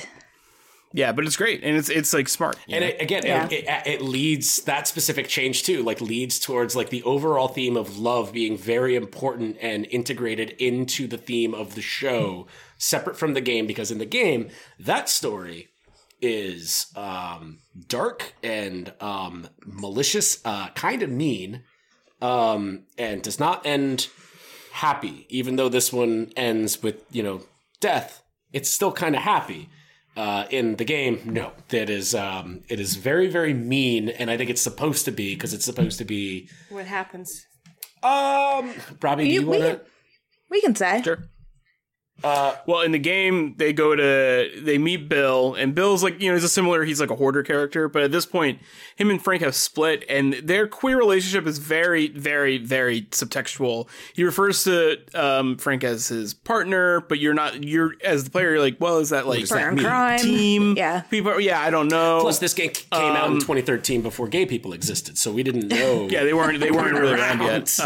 Murray Bartlett was acting and everything. Yeah, you as. As Joel and Ellie, Joel is like, I need to go see Tommy. This guy, Bill, owes me a favor. He has a car. We need to go get it. You meet Bill. Bill's just like, I have a car. I need a battery. And Bill's a lot more like, he's such a fucking dick. He's such an asshole. Your uncle on Facebook. Yeah, he's just so annoying. But he's a bit like one note. Like him and Ellie really butt heads because they're just like both like just like aggro types. So she gets to meet him alive. Yeah. Yeah, yeah. And then so you're traveling through Bill's town, which is like, you know, an area of, I guess, downtown Boston. I'm not really sure that he has made into kind of like a safe haven that's full of traps and full of stuff. And you're trying to get this car battery. That's when you encounter your first bloater. You end up like in like a school gym. You fight him. And then, you know, gameplay. Long story short, you make it to a random house and you find the car battery, and then you see Frank is hung. Oh. He's killed himself, and Bill gets like a little emotional. He's like, fuck that guy. And then you find a note that Frank left for Bill that kind of was like, it's, you know, they're definitely scorned lovers. He's like, I never want to spend another fucking day with you. You didn't really want to do anything, which it kind of harkens to like the argument they have in the show. Yeah. Whereas Bill, where like Frank's just like, I want to meet people. I want to do that. Right. But the show pivots and allows it. It's like, what if they did? Right. You know, it gives them this hope for this character that you never even talked to in the game, which was very emotional for me because I was like, I give two fucking fucks about Frank. He's like a non-playable character that's dead. He's literally the only dude who's dead. Yeah. And they just turn him into like one of my favorite characters in the show. Like it's so insane. Good. So like, you know, what is a pretty like classic video game mission, they scrapped it entirely and gave you that. And it's better because the Bill's Town probably would have been the two most boring episodes of the show if they did it the way they did it, you know. Yeah, everybody if they didn't do it the way they ended up. Fans of the game, I think, when you're just like, oh shit, Bill, he's going to be in the show. Cool. They're more thinking about the level than the character of Bill, I think. Because the level's cool. Because there's like trip wires everywhere. Yeah. You've got to be very careful. It's like where you're learning to like... It's set during like golden hour. Mm-hmm. Yeah. It's like it's a very cool like aesthetically you're learning part of the game. Like as you're going to start going into all of these abandoned QZs and abandoned towns... You're going to have to like keep an eye out for traps because Bill's not the only one that builds traps. He just builds very good ones, but traps become a very big thing later on in the game. Mm. Both setting traps for people. Yeah, Bill gives you a shotgun and he also gives you a nail bomb, which is a lot of fun. But yeah, you're just kind of like, you know, hang out with Bill and he's like super annoying, but he is like, you know, you have this like relationship with him because like he knew you and because you guys still had the smuggling relationship that they have in the show where it's like they would smuggle things to and from each other. Mm-hmm. But even like, you know, like Joel never even met Frank in the game. It is right. So he was the fuck this guy. That episode is just like, I love Anna Torv, so I liked the interaction with her and Frank and like them having some kind of weird friendship. So like I loved her because I'm like a big. She's good. She rivals the OG Tess for sure. Does. Yeah, Tess is not a very big character in the game, obviously. She's great, but she's amazing. She's great. Like she's very important to like kind of solidifying who Joel is as a character, both in the game and in the show. Even though those two things are very different, she's kind of always making fun of him in the game. And that's where you start to kind of realize that Joel really doesn't have a sense of humor, and he's kind of a broken dude and a psychopath. And you slowly start to kind of learn that. Yeah. Their romantic relationship is a lot more like, you're like, where are you guys? It's very ambiguous in the game. Complex. Yeah. Complex, you know. Yeah. Like I would say like that opening chunk of the game is also like, it's absolutely like the weakest part of the game. Like it's kind of a slog to get through. Even in the remastered version, playing that, which like looks really good, it's like, let's fucking get to the good shit. Because they're teaching you. The show does it a lot better. They're teaching you how to do things, what the rules are, how you do. Yeah. Like, oh, pull out the gun. This is how you reload. All that stuff condensed in the show and introduced, and they just added a lot more characters, especially in that first section. Mm-hmm. It just made it so much better. Mm-hmm. Again, which is like, you know, where the show, you know, is an improvement. And again, like over the game, big difference too is they're looking for a car battery so he can go help his brother in the show. In the game, they are looking for a bunch of guns that they have because they go out and kill people for their job. So it's just a little bit different where they have to kind of soften the edges of Joel's character faster than the game allows. The game, like, you get to know Joel and you hear these conversations that he has with Ellie. And in the show, they're like, well, we only have like roughly 7.5 hours to make this happen. So, you know, he's touchy and kind of a dick, but like, he's a nice guy, isn't he? Like, kind of thing. They have to kind of start from there. And that's one of the less interesting, like, changes, like Robbie was talking about, that I agree with, where it's like, it was kind of nice to, like, see Joel as, like, a hard ass at first and then just, like, kind of slowly soften, which is timed perfectly with Ellie hardening harder than she's ever been, and kind of closing up while he's trying to be like, tell me a joke. Oh, we'll play this. And that giraffe scene, like, comes exactly where it needs to, which is my favorite moment in the game. Yeah. Yeah. It's pretty messed up that people watch things and they're like, the CGI sucks. And it's like, that's a real giraffe. You know what? That was cool. People are dumb. Hilarious. Hilarious, but dumb. Fuck those people. I mean, it's also like, I don't know. I feel like the same people who would be like, that giraffe looks like really bad, to the same token are also just like, but that stuff in the Marvel movie looks good. Yeah. I'm just like, I just feel like we watch different stuff. You're wrong, people. I just feel like we watch different stuff. Because it's like, listen, there is bad CGI and stuff, and then there's good CGI and stuff. And in the case of real giraffe, that CGI is great because he is real. Because he's real. But practical effects. Yeah, they don't realize that like they actually had to like enlarge Corey Spall's head to be able to be that in Ant-Man. Like, that's real. That's not CGI. That's real. I heard they had to make his. I heard they had to make his head smaller. Did they? Wow, conflicting reports. He normally has a really, really big head, but they made it smaller for his mode. They replaced all of his teeth with baby teeth. Like he actually normal. Korstall went through that. He just said, "Punch me in the mouth, fill him up with small ones." Well, yeah. My last question to you guys before we wrap this up. Is there a planned Last of Us Part 3 for the video game? Without spoiling the end of Last of Us Part 2, are they going to work on Last of Us Part 3 or no? Recently, there was a headline where Neil is just like, hey, I get asked about... He did it in one of these like post-show interviews, and he's like, hey, I know you guys ask me all the time for doing Last of Us Part 3. I can't tell you what we're working on next, but... We went with what excites us most, and the decision has already been made. It seems like it's not... his tone, I feel like it's not going to be Last of Us Part 3. Okay. The thing is, there is another Last of Us game coming out probably this year or very soon, and it's the Last of Us multiplayer game. Oh, okay. Last of Us Part 1, or Last of Us, the first Last of Us, before it even was Part 1, right? Had a multiplayer mode called Factions, which is awesome. It was basically team deathmatch, but it was very like survivor-based, which is like kind of the motif of the game, is like your survivors. So it'd be like 2 teams of 4 versus each other, and you had 20 lives to between all of you. So if you're the dick dying 15 times, you really fucked over the team. Right. So it's kind of like you have to like be very sneaky and help your team up, but also like the gameplay in Last of Us is like super brutal, so it led to like really crazy moments. I played it a lot in college. It was like my friend's Call of Duty. Like we loved playing that game. We would get super high and just pass the controller around. It was really, like, honestly, like, some of the best, like, video game moments of my life. So I'm very excited for Last of Us Factions, but it's going to be, like, a standalone multiplayer game. Sure. And it seems like it's going to have a lot of, like, narrative in it, and you're going to be playing probably as just, like, you know, these different factions. You probably are going to have, like, a place that's just judging by, like, multiplayer games of the time, like, of right now. I feel like there's going to be, like, a hub zone where you're, like, are collecting bounties and missions and then going into the game world to do these things. Right. I think it's going to be pretty open, especially judging by the gameplay of Last of Us Part Two. Yeah, I'm very excited for that.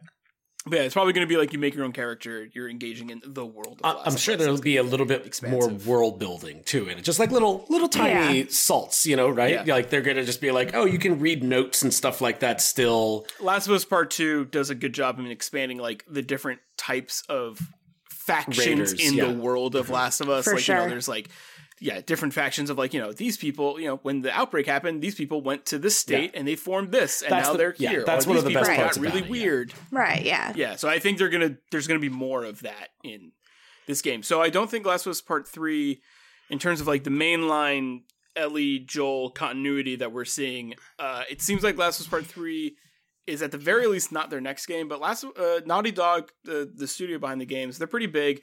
They've worked on projects simultaneously. I do think Last of Us Part 3 will happen, but I do think it's going to be a while. Interesting. I think it should be. You know, like it's the same thing where it's like time. There was, you know, 7 years between the first part and the second part, and that 7 years is actually very important to like the narrative within the game because it's pretty much real time has passed. It's been about 7 or 8 years. Yeah. Sorry, that was very specific. Sorry about that. For part 3, like I kind of feel like narratively, the most narratively interesting thing that they could do is repeat that. Is allow time to pass. Enjoy this game. We've got a multiplayer factions thing for all you little weed nerds out there who love to play that in college kind of thing. And they're going to do that and kind of like build up momentum. They're making money off of the brand on HBO. So I feel like they are going to take their time on it. You probably are going to get that Ellie's mom game before you get Last of Us Part 2. Probably, yeah. Like get a nice little DLC of that, but that makes sense because again, like take your time, and then that would make sense in like the eventual historical narrative of it, where it's like we came out with Part 1, and then they got a DLC that told Ellie's story, and then they came out with Part 2, and then a few years later they got something that told you Ellie's mom's story, and then we got Part 3. Like that's.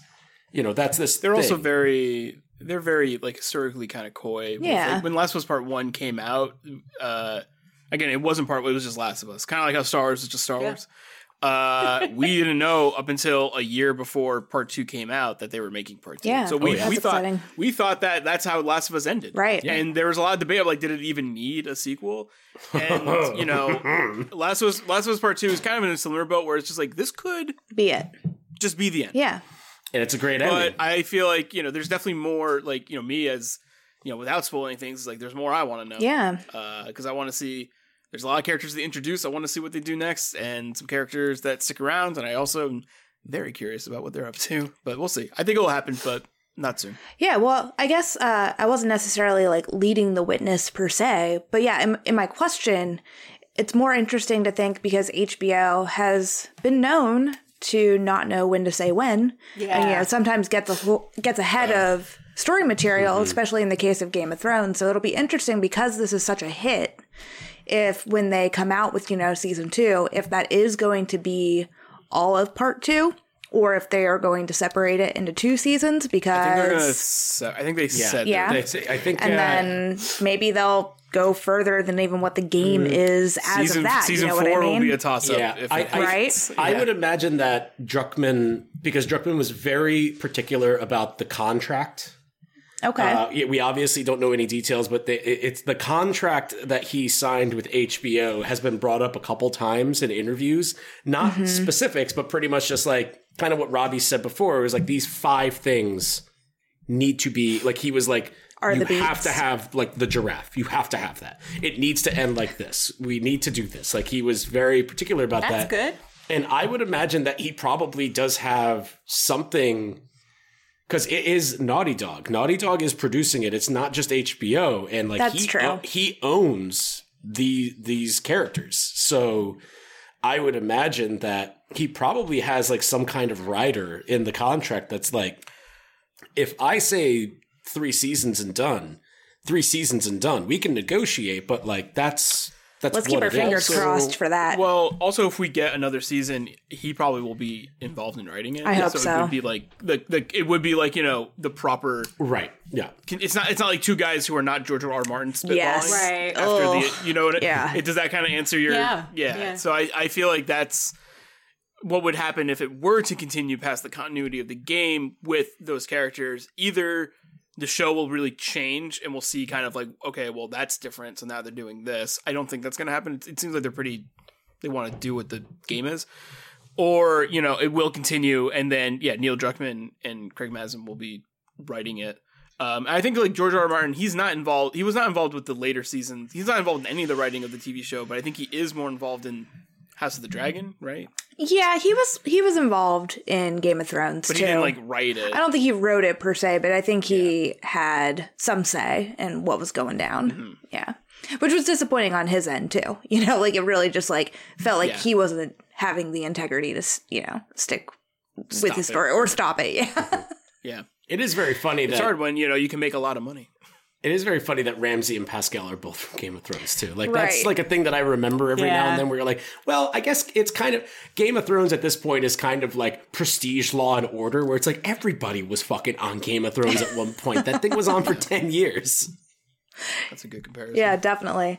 That's why I thought it was so bold when Succession announced their 4th season, and then all of a sudden they were like, by the way, this is the last season. Bye. I was like, yeah, cool.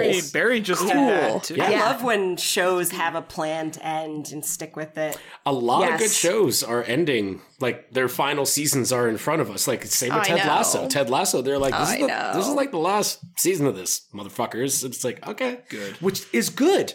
Let these people go on to do something else, you know? Like, we don't need 6 seasons in a movie of every goddamn thing. We need it for Community. I can see them not doing 6 seasons in a movie. I would like to see them do, like, Last of Us Part 2, and it's, like, you know, natural conclusion, and then do a season that's, like, in the world of Last of Us, which is much what I think Last of Us multiplayer is going to be. House of the Dragon, like, that kind of thing, right? Yeah. Yeah, they could do any character. They could do literally anything. Mm-hmm. They just don't do Star Wars where it's like, let's see like what this character's back. Don't you want to find out how Han Solo got his gun? You fucking idiot. How did Ellie's uncle get her shoes? Like, it's like, okay, like that's all this fucking shit is. Like I was so done with it. Except for Andor. With all this new shit. Oh man, I gotta say, watching New Mandalorian, I was like, oh man, Andor was so good. I watched that first episode of Mandalorian. I was just like, so why? It's like, I don't know. It's like, why am I back here? Why did I come back here? We talked, and I like about this, where it's just like, I like the idea that like Mandalorian can be fucking goofball bananas, like, but it's not. But that. It's not. That. But Star Wars chapter filler. It can be. I just wanted to get back to that. I wanted to be more. When they got rid of fucking Baby Yoda, I was like, oh, it's gonna be back to where it's like, oh, he's doing like his own thing, and we'll get back to getting the baby back. And they were just like, we're actually cowards, so we're going to do this as quickly as possible. We're not even going to wait for him to do it in the next season. I mean, they're like, we're going to go in a different show and give him back to baby. That is the wildest shit. Yeah. That is... And they didn't even explain it. Like, they're just like, go fuck yourself. Who cares? It's crazy. I don't know. I'm waiting for episodes to stack up before I. That's a good call. I'm not. I cannot wait week to week for this. The first episode is pretty boring. So stack them up for sure. It's funny that Mandalorian comes into play not just because of Pedro Pascal. He's everywhere, eternal. Mm-hmm. It is funny that like I can't remember the last time that I was excited about a week to week show than the first season of Mandalorian. Like from The Last of Us, like I was talking about Last of Us. Yeah, Last of Us. I was just like, man, it's Sunday. I would not make plans on Sunday. People would be like, you want to come over? I'm like, no. Yeah, it's Last of Us. TV time. Yellow Jackets is coming up on Sunday. So hell yes, buzz. That's week to week. Yes. Yeah. Oh, Byrne, there's a really good an interview and article on Melanie Lynskey in New York Times. And it's like just, you know, and it kind of talks a little bit about Last of Us as well, but it just talks about like her evolution of her career and the types of characters she plays. It's cool. She's great. Yeah, she's cool. I love her. Have you worn the yellow jacket? Have you been stung? I think Claire and I are going to try and watch it all this week. She's seen it before. She watched it without me, and I like to give her a lot of shit about it. Sure. But we're going to try and watch it this week. We're also, right now, we're watching all the John Wicks in preparation, which is getting very good reviews, and I'm there. Yeah, that is. We just watched exciting. Part one. Or John Wick 1. Not John Wick Part 1, the remaster for PS5. We just watched that before coming on the mic, and that movie's so fucking good. It's a good movie. We're both just like, it's still so fucking good. I think we're going to watch, once this shit's done, we're going to watch Part 2. What do you think the best one is before you've rewatched them? John Wick? Mm-hmm. I think the order is 1, 2, 3. I like the first one. Okay. I think the first one is so pure. So good. It is. You're right. It's got the most compelling story for him. I think 2 is kind of the most exciting. I think 2 is the best. I think 2 is the best one because like they're playing with fire. I think 3's the worst one. I think we can all agree the third one kind of sucks. Yeah, because the third one was like it's not good. Because the second one was kind of a toss up to the third one. Like the ending is very much like chapter 3 coming. But then like the ending of chapter 3 was very much just like fuck you, wait for 4, and you're like, what? Are you going to do a 4? And they're like, we don't know. Yeah. Bye. It was, I feel like the third one, they were like, we got to set stuff up, but they had a little bit of like identity crisis, but 2 is like, it's so good. It's very close. But yeah, I think 1, 2, 3 for me. Well, Robbie, I think Yellow Jackets is very crushable, and I just rewatched the whole first season. I have a feeling once it started, I'm not going to want to stop. Agreed. I watched it without Mike also, because I think I remember meeting Claire and her hyping it, and I was like, oh shit, I want to watch that. She was like crazy. And Byrne and Scotty were talking about it, and I was like, I got to watch that. And then we talked about, all right, can we pay for Showtime? All right, we're going to pay for Showtime. Claire works for Showtime. No, that's her last name. Claire Showtime. Claire Showtime. She has an uncle that works at Nintendo. Esquire. She's the heiress of like the Showtime. But I rewatched the whole thing with Mike, and it was great, even on second watch. So yeah, good show. I'm sure. Theme song, one of the all-time top theme songs. Give me that theme song back. I'm so excited about that. Mm-hmm. Before we close out on John Wick, I'm sad about Lance Reddick passing away, because he's also like talking about Anna Torv. Like, he was also on Fringe with Anna Torv, and like he's just such a good actor. Mm-hmm. He's got that voice, man. Too young. He seemed like the healthiest dude. Like I don't know. I know anything could happen. Said he was 60. Yeah, so I feel like passed away, and they said natural causes. So I feel like that's usually heart attack, but maybe it'll come out more later. I don't know. Could be aneurysm. Yeah. I don't know if it was like just like my filters and like who we follow and stuff like that. That was like the biggest outpouring I've seen on Twitter in a while. Ever. Well, because I think it was totally unexpected. Like, I can't even think of something that compares to that. Like it's just like I had to like not be on Twitter. It was just nuts. It was just like every single thing, and it was great, And like they kept bringing up the LeVar Burton bit, which I think is one of the most genius thing that's ever been made, and now everybody I think has seen it, which is good because it's probably the best thing. Not even just Lance Reddick, just anybody has ever done. It is the funniest thing in the world. It makes me want to watch The Wire again, which is never a bad idea. That's a jump. It's a jump. Yeah. It's an investment for sure. Yeah, it's good though. Who was your favorite character from The Last of Us?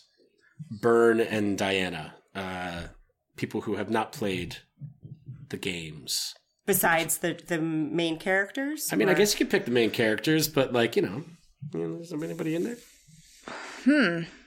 That's a tough question because really, like, surprisingly, there's a huge world building aspect to it, but it didn't feel like there were a lot of characters, to be honest. Like, the character subset felt, like, pretty tight.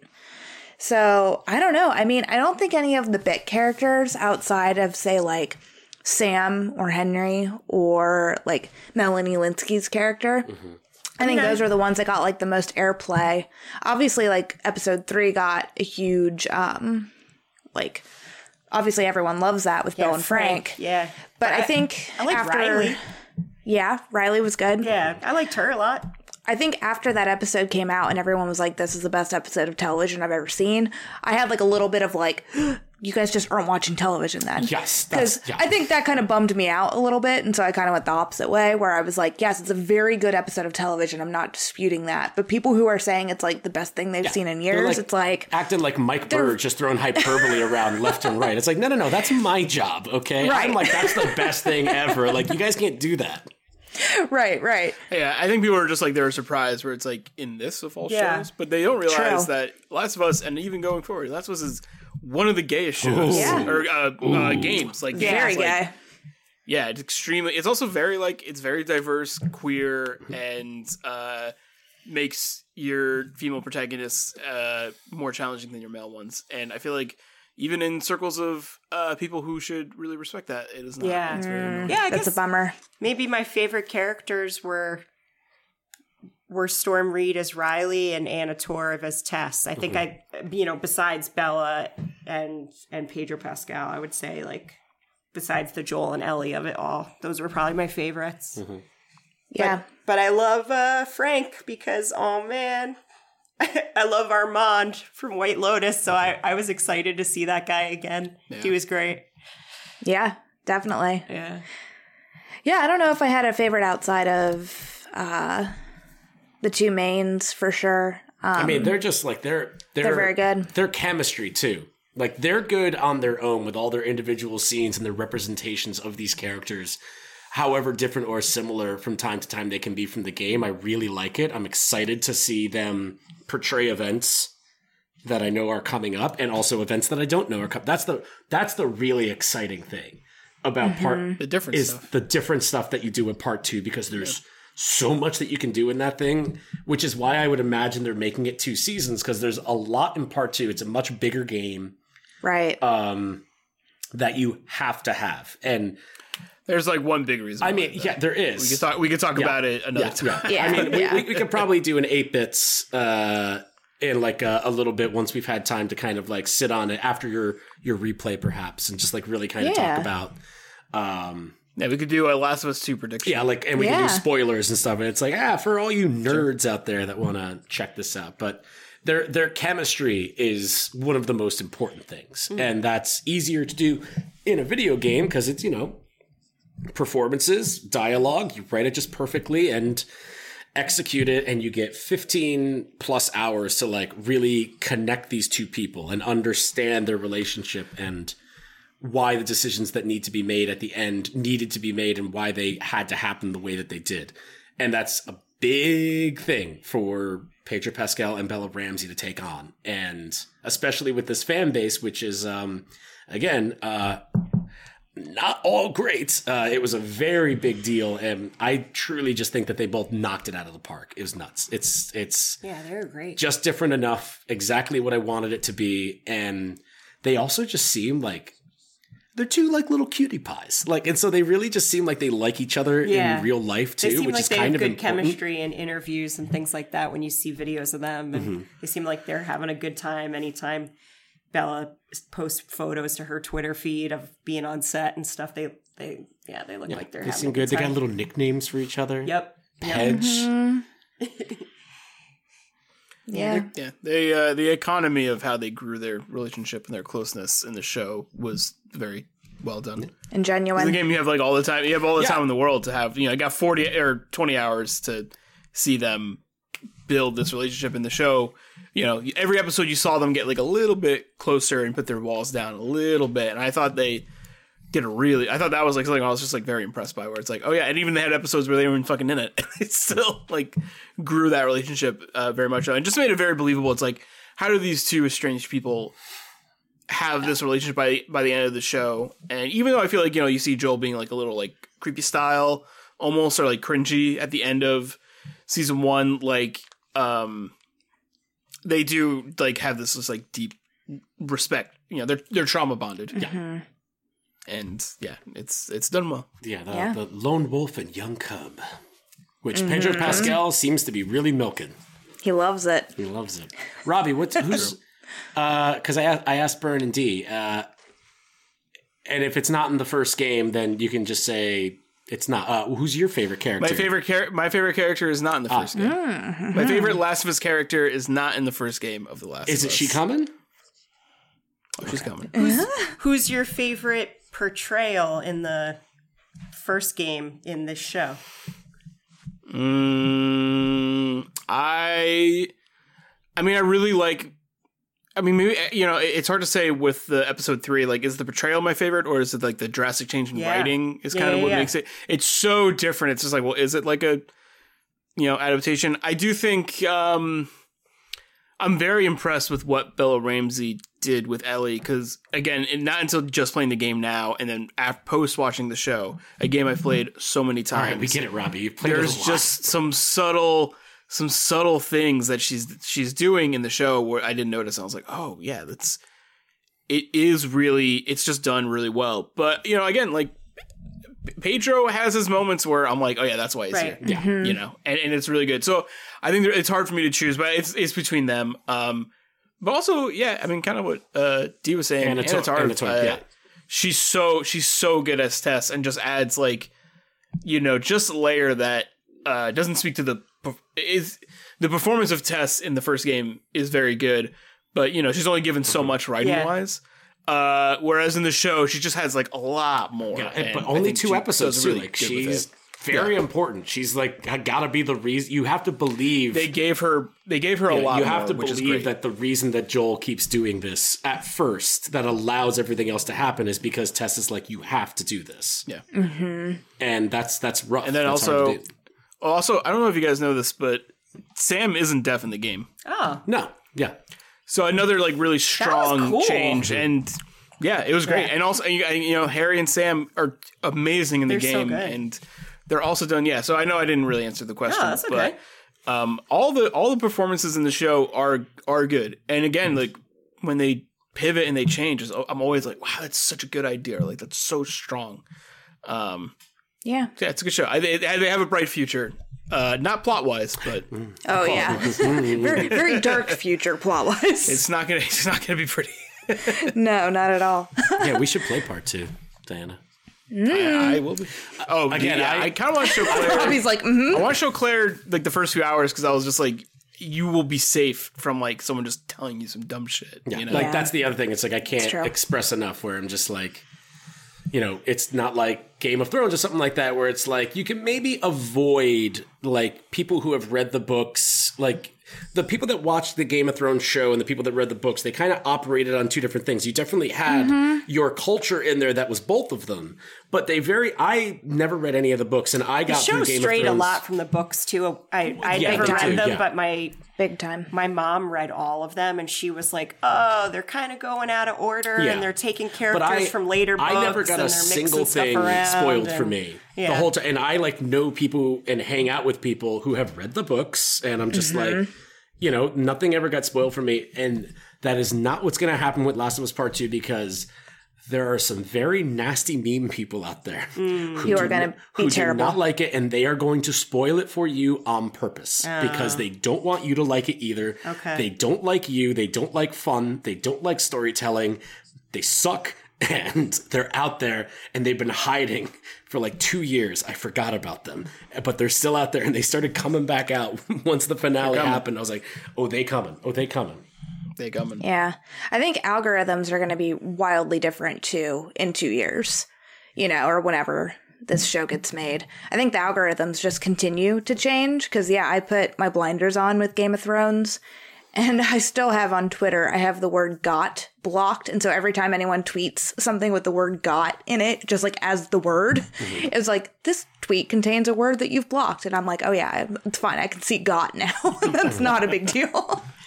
But yeah, it'll be interesting to see how that happens. I mean, on that too, what you just said, like, I hope they take time to make the second season as well. Like, I hope they wait a couple years. Like, let Bella Ramsey age a little bit, get a little years on her. I mean, I know that like in real life, she's like 17. She's the same age as she's 19, right? Like in real life, she's 19. Yeah. Mm-hmm. That's the age of Ellie in part 2.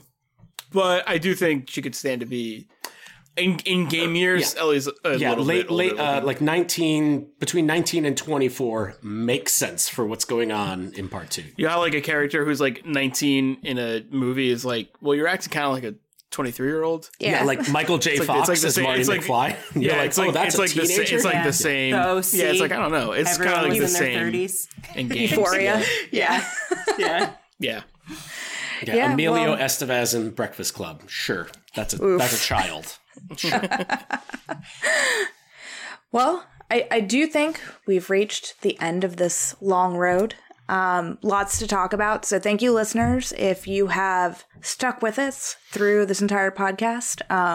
Very cool of you. Give yourself a pat on the back. Thank you to Mike, Diana, and Robbie for joining me for this podcast and definitely giving us some insight into stuff that otherwise Diana and I wouldn't have had. Yeah. And Diana, thank you for being here, for being someone like me who, you know, hasn't played the video games, who kind of came to it just as a show watcher. Yeah, good show. Yeah. Good to have this balance, but maybe when we come back for the next season of Last of Us, you know, maybe we'll have played the games by then. We'll see. We have plenty of time, hopefully. Great game. It's great. Yeah. It's a great game. Great game. Yeah. That's good to hear. Well, listeners, I will say, too, if you've enjoyed this podcast, please like, comment, and subscribe. Comments, subscriptions, liking, any type of engagement with our content really helps us because then we pop up on more and more pages, which is great. And also interacting with us, commenting really helps us understand the type of content that you guys would like to see as well. So any of that feedback is really awesome. And also go to storyscreenbeacon.com and make sure you sign up for our newsletter. That will definitely give you all of the insights moving forward. We're going to go through a lot of changes here in the next few months that we're really excited about, but the best way to know about those changes is to sign up for our newsletter and to try to follow us on all of our social media sites, whether that be Instagram, Twitter, or Facebook. So thank you again for hanging out with us for a little bit and enjoying this content, hopefully enjoying The Last of Us. And thank you guys again for joining me. And then, yeah, I hope you guys have a great rest of your day. But for now, we'll see you in a little bit. Bye. Bye. Bye.